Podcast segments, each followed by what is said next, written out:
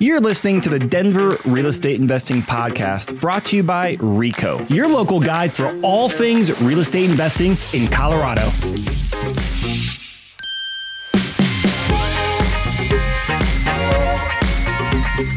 What's up, Denver? Chris Lopez here, and you're listening to our third episode in our three series on the fundamentals of protecting your real estate investments from taxes, legal, insurance, and estate planning. I would definitely recommend you listen to the first two episodes in sequential order. While we talk different topics, they definitely build on top of each other. So, in this one, we'll be talking some more advanced estate planning strategies. Some tax things to keep in mind, and some different types of investing as limited partner, maybe doing some deals and bringing some money or other partners on. So, we got a lot of fun stuff to talk about today. But before we get into this advanced, not old Chris Avatar, but the advanced avatar, I got to introduce my panel here. Um, the first one is Pam Moss Garrett with Law Mother. She's our state planner. Good morning, Pam. Good morning. And before I forget, because I mentioned this in the last episode, your book, Legally Ever After. This is something you published earlier this year to help uh, parents navigate what they need to know for estate planning. And you have a free chapter two on your website, right? Yep, I'm giving away a free ebook, the full book to your audience, lawmother.com forward slash free book. It's a new link. Oh, great. So that's for a digital PDF Digital version? version of the whole Oh, thing. perfect. So we'll make sure we put the link in there. I've read the book. Great read, guys. So make sure you take advantage of that. We have Bill McIntosh with insurance. Bill, welcome back, man. Thanks for having me back. Appreciate it. And then Byron Elliott with Three Pillars Law to talk legal and some tax stuff.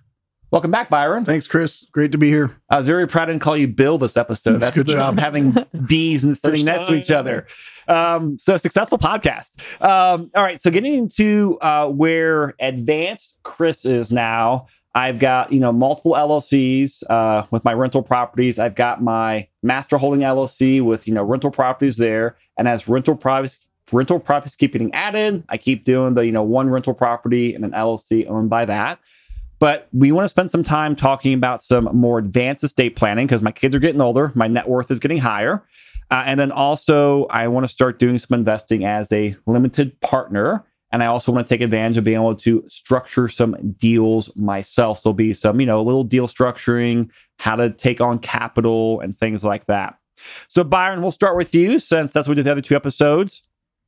So let's start off with um, talking about the high level of like just some more passive investing, limited partnership, general partnership. And even before we talk about that, give us a quick rundown on what syndications, GPLP investing is. That's that's new to a lot of people out here. That's great. So this is one of my favorite subjects. Uh, we talked earlier about the personal residence exemption as a way to infuse capital into your portfolio. Um, another way to kind of get in the game without necessarily having to expend a lot of your own money is through what's commonly referred to as a real estate syndication. So syndication isn't really a legal term, but it's legally and ethically raising private money, private equity from investors to invest in a real estate project. And so, uh, very, very common scenario. I'll use, let's say, an apartment complex. Yep. Chris, um, advanced, mature, and wizened Chris wants to buy a 200 unit multifamily apartment complex. And so, you know, typically dealing with a commercial lender, you've got to come up with 30% down and, you know, some additional fees and maybe what's referred to as capex, so monies to renovate a project, whatever it may be. So what we do is form a special purpose entity, not to be too confused. It's either an LLC or a limited partnership, one of those two types of limited liability entities. And that property or that entity is going to take title to the property. And so what we're doing on the capital raising side of the house is selling an ownership interest in that company in exchange for that influx of capital to hit that down payment and pay for that complex. A typical scenario is this, you know, this multifamily apartment complex is underperforming for a number of reasons. It could be poor management, it could be deferred maintenance, it could be a lack of marketing, it could be they just haven't raised rents in 10 years. And so there's some opportunity there between what you purchase it at and what ultimately you're going to sell it at. And so for the investors, they get to participate as an owner in the company. They get to enjoy the benefit of depreciation in the first couple years, and then they get to enjoy typically some form of cash flow in year one through four. And then uh, they participate in what's called the upside. And so, if the operator or the person who's raising the capital does a good job uh, conducting their business plan, they'll have raised the value of the property, you know, 1.5, 2, 3, 4x uh, from what the purchase price was. So then there's a big liquidity event, cash out, investors get paid back their capital plus plus some of that profit. And then you as the sponsor or the general partner, you get to participate in the upside as well and make some money on the deal. So very, very common right now in the real estate investing space. Yeah, it's it's very yeah, very common, very popular. The apartment syndication is one of the sexy things last couple years. And you know, there's really two sides to coin here. You know, there's the the operator or general partnership side. That's the person putting the deal together and you know raising millions of dollars to put that together. We won't spend too much time on that because that's a very small slice of our listenership, and we'll do some more detailed podcasts on there. But you know, that's one of your specialties too in your law practice, Byron. But the other side of the coin is like being an owner or an LP or limited partner. I started investing in these last year, and I know more and more people doing it as you know they become more popular. There's the CrowdStreets out there, people are using as well. So let's talk about from my side as a limited partner, the, the path of investing. I want to write a check. And there's two main ways people often write checks, either through like their self-directed IRA um, or self-directed 401k, um, or they do it through, you know, just their after-tax dollars. So let's just, in my case, say after I do after-tax dollars. I've got my master holding LLC for my rental properties and I got $50,000 back from my tax refund this I want to go out there and invest. Um, so if I go out there and invest in, you know, so and so's apartment building, you know, Pam's apartment complex here, I got $50,000 to give to Pam. What's that look like? And where do I put that through? I assume it's through my master rental LLC, but I'm actually not entirely sure. Yeah. So in, in this scenario where you've got a holding company that has the interest in each of your individual property level LLCs, maybe it's appropriate to use that holding company. And I think that would be a safe place to put it. Um, as you mentioned, self-directed IRA or 401k, these are great investments for those um, those types of retirement plans because it is very common that there's a you know two three four five year holding period. So as long as you're not dependent on cash flows from that investment that may be a good way to use your monies from your retirement plan. So what does that look like? Um, you know you put your your 50k in that's a very common minimum investment for one of these what we call an alternative investment. And so this is a, a, a great example the avatar from young chris to mature and wise and chris at some point here you want to enjoy the benefits of real estate but you're not interested in dealing with toilets and termites and tenants. You're going to let somebody else do that. But um, if you find a good operator a good sponsor you know the returns on most of these deals are better than what you're going to get in the stock market and you get the benefit of depreciation. And so um, this is another common mechanism for people to grow their wealth uh, exponential in a way that's not available to people who just deal with the typical financial advisor, mm-hmm. right? And so um, it's a it's a great opportunity to get into these alternative investments if you want to put your money to work for you. All right. So from like if I invest in here and I use my master LLC, my master holding LLC, I mean Pam and Bill from the estate planning side, insurance side, anything that I should be considered of as just being a limited partner investing yeah, I mean, I just want to make sure that on your estate planning side, what happens to your interest on death or disability. And we just want to make sure in whatever partnership agreement that you've signed that there's some language of how that flows. And then on your estate planning side, we're setting it up as a way. Um, your kids are minors now, so we don't want it to go through probate. We want to set them up for success and have it go through the right channels if something were to happen to you. Okay. I mean, I don't think anything on the insurance side, Bill, but I, I, just think you need to definitely be in contact and talking to your commercial insurance agent okay. all the time on this when you're when you're first going in to the when you're you're pulling out you know just just get get get the advice from a commercial agent on that. Perfect. Actually i got one last question here byron. So i got my master llc and i'm going to put this $50000 to deploy. Do you any reasons to not write it for my master holding llc or should i start a new sub llc that's just meant for like that lp investing Yeah, I mean, you you can do that. Uh, to me, I don't know if the juice is worth the squeeze of having an additional entity to manage. Um, one thing that's important to note in these types of investments, if it's a limited partnership you're investing in, just by the way a limited partnership is treated, your limited partner interest shields you from any sort of liability, right? And so at the end of the day, what's your exposure? It's it's your 50k. Mm-hmm. Uh, somebody slips on a banana peel in the apartment and breaks their back. They're not coming back to Chris or Chris's holding company. At the end of the day, your liability is limited just to that 50k interest. So that's an important distinction. The other thing um, is just to understand, and this confuses limited partners sometimes, is when you're putting that 50K into that special purpose entity, you're not purchasing a piece of property, not a piece of real property. So, real estate and the 1031 stuff that we talked about earlier generally doesn't apply here. So, I get my proceeds back, can't 1031 it really. You can't 1031. There are some mechanisms, but it's a little bit more advanced and we can get into that in a later episode, but just just be mindful that that that ownership interest is an ownership interest in personal property, treated similar to the table that we're working on, the microphones, the computers, your car, your boat. It's just different from a piece of real estate, which allows you to do the 1031. All right.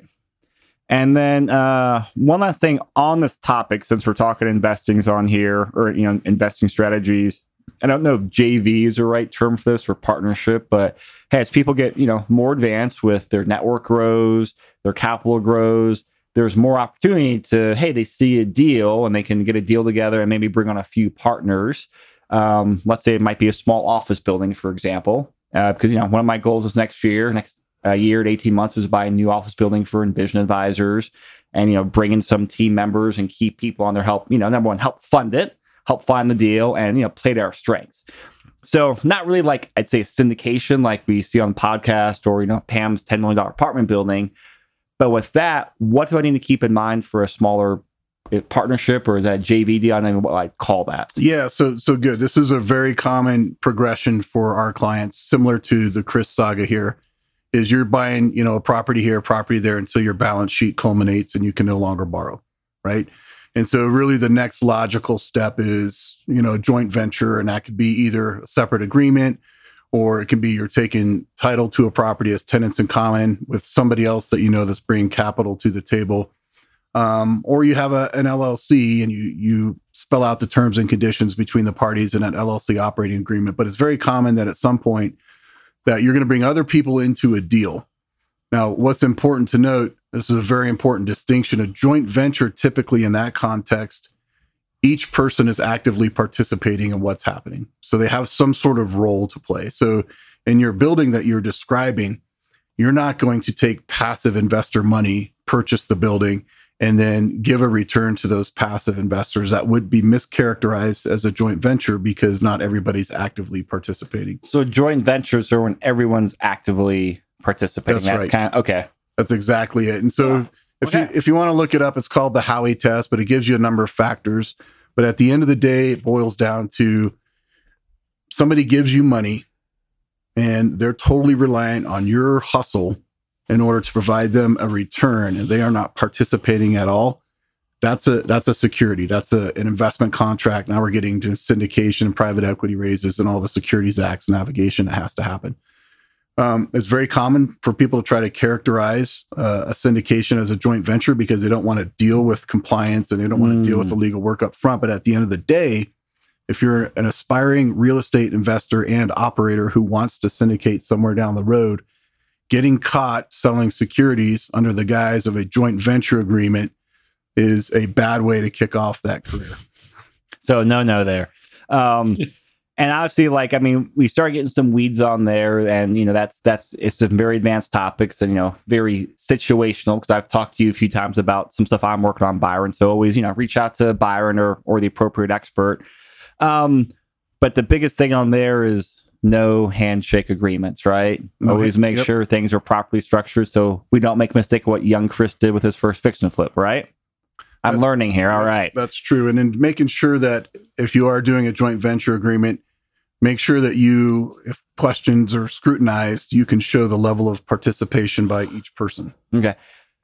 So, last question on this topic, then I got some estate plan questions for you, Pam. Um, when if I'm working on deals, when do I start talking to you or my my my legal counsel for how to structure things? It's it's very fluid. And I see a lot of times people like get the deal, they're close to closing table, and then they're kind of figuring this stuff out. And there's like the speed versus prep, you know, the there's always that balance. So what's what's ideal? Yeah. So I'm from my perspective and the way that our firm works and our associates and our of counsel attorneys is we want to be on the front end of that discussion as soon as possible. I know a lot of people think that they're going to end up spending a bunch of money talking to an attorney, but you know, we'll talk to you for 15, 30 minutes. Sometimes it gets into an hour, whatever. I would rather be on the front end. Make sure that before you get too far down that road that you haven't, you know, violated, you know, what the SEC is looking for in terms of what you can and can't communicate and then giving you options on how to structure a deal. So, for example, you know, somebody who wants to pull together a deal, um, you know, you can do it as a tenants in common position and everybody owns an, uh, an interest in the property, right?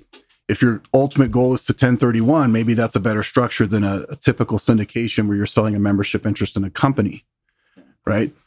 You always got to take a look at who are the investors that you're going to use. And I don't want to get too far down the road here, but if your plan is to use friends and family, which is the natural progression once you get out of a joint venture and you're looking to raise private equity, everyone goes to a friends and family round first.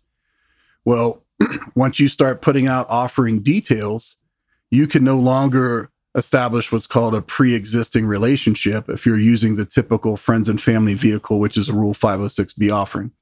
And so, um, without belaboring that point, it's just the timing is very important. And so, if you at the outset you know that most of your investors are going to be non-accredited investors, friends and family types, talk to an attorney early on in the process so that you don't spoil an opportunity to create the type of relationships that you need to raise the amount of money that you need yeah. to close the deal. And I mean, for people who are new to this, some of those terms they're going to go straight over their head because there's a lot of terms you threw in there that's you know new to people and, and they're complex. From the high level, once you're starting that, definitely talk to Byron or your attorney sooner rather than later because the key there is you start getting to some selling some securities versus real estate, and securities are way more highly regulated than real estate is, and that's where you have to really know what's going on and you know CYA. Um, Pam, now, I know, you know, in context with all this, what should we need to know? I'm assuming it's the same stuff of just, hey, make sure it's properly designated and, you know, there's a, a line of succession. Any different advice when we've talked about some different rental and pass uh, other investments for this if I'm being mindful of my state planning? Yeah. So on the prior episodes, we talked about probate avoidance. We talked about kind of setting your kids up for success. I would say at this age um, and kind of the size of the portfolio, now we're looking at advanced planning and we're looking at, you know, estate tax minimization. So here in Colorado, we only have the federal estate tax. If you own investments in other parts of the country, there's also a state and federal. And so we really want to do planning. Um, right now, that's 40% is the tax upon death when we're talking about a death or estate tax. And you get a certain amount that you can pass on without having to pay that. Now, in in the early 2000s and late 2000s that number was 2,000. $2000 was your freebie amount. 2000 or 2 million? Two i'm sorry 2 million. Okay. Sorry. Like, wow it went up a lot. Yeah it went up a lot. And then under the trump administration it went up to 11 million for an individual and we can structure it as double for a couple um, so when with inflation today um, as of the recording we're over 12 million but that's set to sunset in 2025 to 5 million. And we're seeing with inflation, it's going to be back down to closer to 6 million. Okay. And so this is very much based on who's in power. And so that's one of the things I talked about with my clients. You know, you're going to live a long, healthy life, Chris. Your assets are going to continue to grow. And at some point, estate taxes are going to be a big problem for you. And so we can do the right ahead of time planning to minimize your exposure to that. And you would say kind of like as, you know, a certain, I guess, a certain portfolio size, what's kind of like the net worth, or is it basically just kind of like the state tax limit? Is that kind of the barometer for when you get into advanced stuff? Yeah. So a lot of my clients right now who, you know, back in November, there was a proposal to go back down to 6 million starting 2022. And so our office was flooded with calls back in November. That didn't go through. I think right now, kind of the guiding light is if you're getting close to that 6 million mark and you want to minimize your state taxes, kind of now's the time to put the plan in place over the next couple of years. Okay. And then to continue to have that conversation, we want to have that relationship with all of our clients that we're staying informed and we're staying connected as things change. Um, and then the other component is, you know, really asset protection for your children. And one of the mistakes that I see people making, um, especially with adult children, is this kind of backdoor estate planning. They own some real estate, and so they just quit claim the deed um, to add their children that are adult children as tenants in common or joint with right of survivorship. And you're really causing a lot of problems by doing that. The first is kind of that tax component. You're not getting that step up in basis from a capital gain standpoint. Let's talk about that because this is, I mean, that stepped up basis, you know, when when you when you know I die and goes to my kids is like one of the best tax gifts in the world, it seems, especially as you get higher net worth. Can you describe what stepped up basis is and just kind of make sure help help drive home just how important it is and how much money it can save? Yeah, I mean, it makes a big difference when you're doing this. Like, I have a lot of clients in their 50s and 60s who are probably going to live for another 40 years. And when they're adding their kids to the title now and then they die, they're going to get taxed on that gain from the point of when they made the transfer to the point of death. And if you if you wait and you don't make that transfer, so we put it in a living trust instead and we do all the goodies that you want when you're trying to do that in life, right? So we set up a living trust. We have all the asset protection components in place. Um, but instead of quick claiming it now, we put it in a living trust. Then they don't get taxed until that difference from the time of death to that time of sale. And to give an example, now you can, I'll use, let's say that fourplex. Let's say I bought it for a million dollars for easy math. Um, and then, you know, I keep training, you know, just I hold on to. And when I die a long time, it's worth $3 million, you know, far, far out in far out in the future.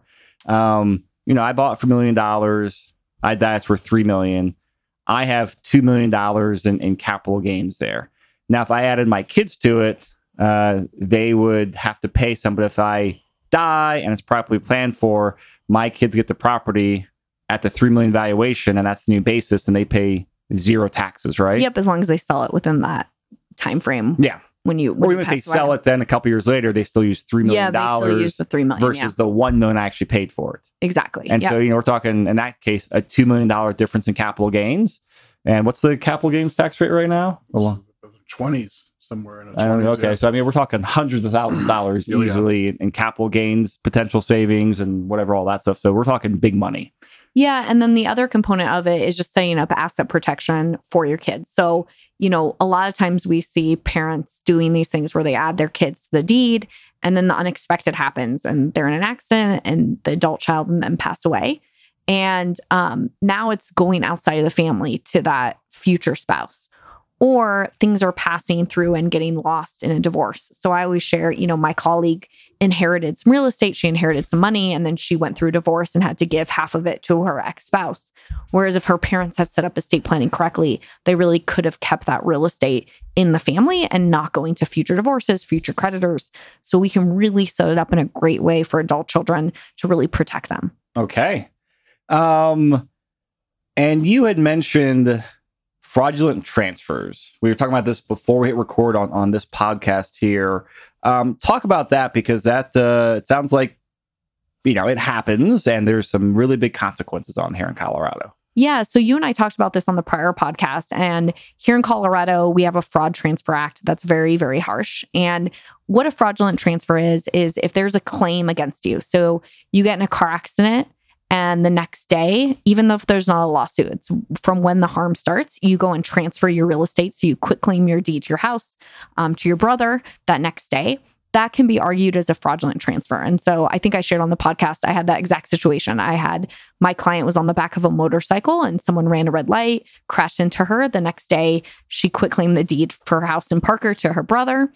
And at trial, the jury got to hear that she did that as consciousness of guilt because we had kind of a she said, she said situation.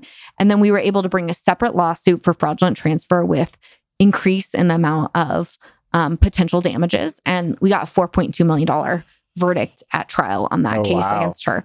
Um, the other case I shared on your podcast was my client was sexually assaulted by her doctor. He owned the commercial real estate, he owned his real estate. Um, she made a claim to the medical board. Um, and the next, you know, week, he transferred all of his commercial and residential real estate to his wife. That was public record before I found out about it quick. So before I even filed the lawsuit, I was able to go into a court and do what's called a prejudgment writ of attachment and say to the judge, Judge, I'm afraid that he's going to um, get rid of all of his assets. We need to freeze his assets.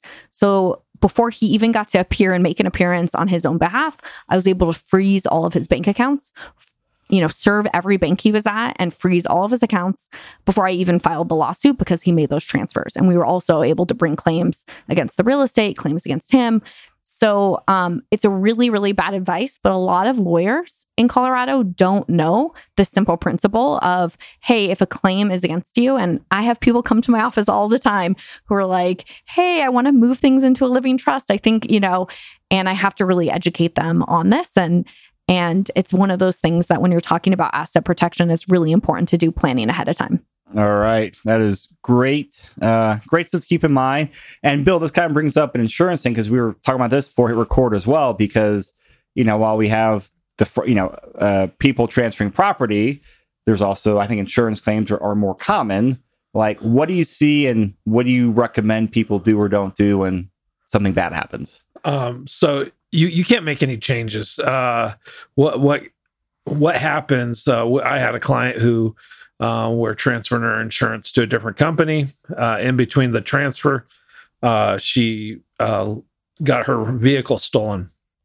There's just it, there's this unknown there. Do you file claim on your new company? No, because it's not uh, it's not even in play until the 9th. You know, so you have to go uh, to your old company. You have to keep things going through for that that claim. So just don't don't be transferring things uh, while you're in especially a big claim.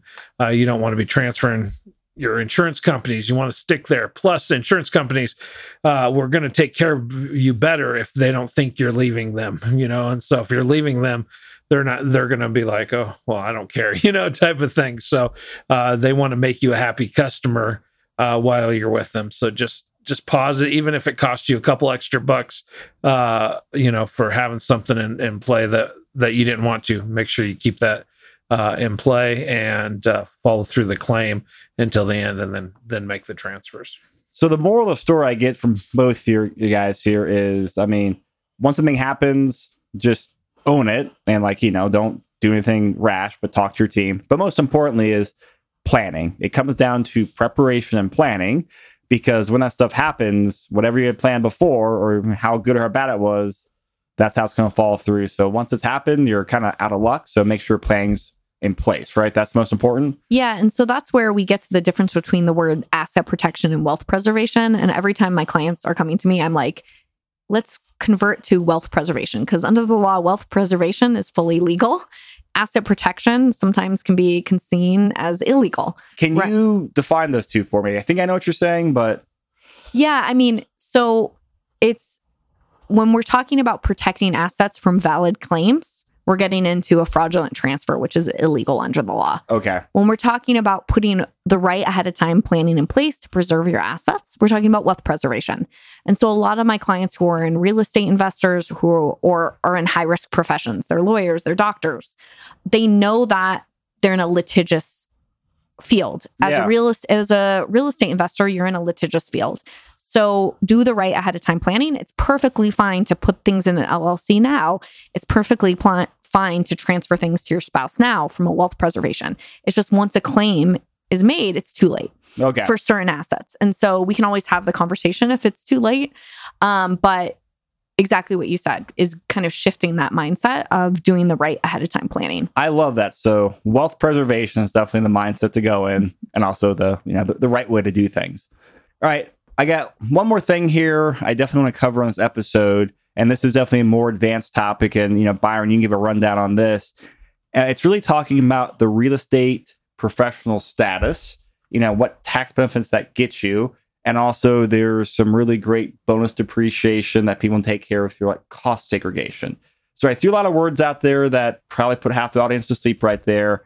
Um, but you're very good at simple explanations, Byron. So can you kind of give us a rundown on that and and what it is and, and why advanced Chris should uh, know about this. Yes, finally, finally, this is one of my favorite subjects. so rather than just give you definitions, I'll tell you a quick story. Even better. So advanced Byron was retiring from uh, the military in 2019, and I stumbled across the real estate uh, professional designation. So this is a designation uh, that the IRS gives you. And what it effectively does, it's important to note that activities such as your 1099 real estate job, in my case, it was my active duty military job, W 2 pay, any ordinary income that you have, that cannot be offset by passive losses. But if you conduct certain activities, if you have the right assets, then you can qualify what's called uh, real estate professional designation, which means you can cross the streams, right? Ghostbusters, they say don't cross the streams. You're crossing the I, streams. I get the analogy. It's beautiful, right? So, in this scenario, when you have depreciation losses from a real estate asset, which is very common if you're buying something and fixing it up, then you can use those losses to offset active income. So, I'll share with you how it played out in my scenario. So, I had six months of active duty income with the military, but I was on my what's called terminal leave, my vacation. So, for ordinary income purposes, I had monies coming in from my pay. I had at that time, I was practicing at the law firm according to the IRS less than 50% of the time, and I was engaged heavily in real estate investing activities. So, if you are investing uh, time in real estate investing activities, uh, at least 750 hours in a given year. And the majority of the time, this real estate professional designation allows you to take passive losses and apply it towards ordinary income. So, in that scenario, we had purchased uh, a couple multifamily buildings and our office space. And so, on the ordinary income side of the house, between my wife and I, our money from the firm, which would include W 2 pay from the firm plus distributions at the end of the year, we had a pretty sizable tax bill to pay. However, we were able to take both our office space and a multi use um, apartment building that we have and do what's called a cost segregation. So, cost segregation is a study conducted by either an engineer or CPA, and basically imagine that you're Neo in the Matrix and you have the ability to take a building and break it apart into its components. So rather than the typical straight line depreciation that people are used to, like one twenty seventh of what you know the, the basis is each year, you depreciate that as a phantom loss. You actually break apart the components, and each component depreciates. I'm using air quotes at a faster rate, some faster than others, and so what you're effectively able to do by doing a cost segregation study is take a lot of depreciation expense up front. And so rather than everything being done over 27.5 years residential, the the doors, the fixtures, the trees, they're on like a five or seven year schedule. So I'm able to, to front load it more, right? Correct. And so on one hand, I'm faced with this sizable tax bill because I have, you know, sizable ordinary, ordinary income. I have two buildings worth of depreciation where I did a cost segregation study and then I accelerated the depreciation. So it took quite a bit on the first one to two years. I was able to reduce my ordinary income, taxable income to zero. And so effectively not pay income tax in a given year, although we were, you know, well over six figures.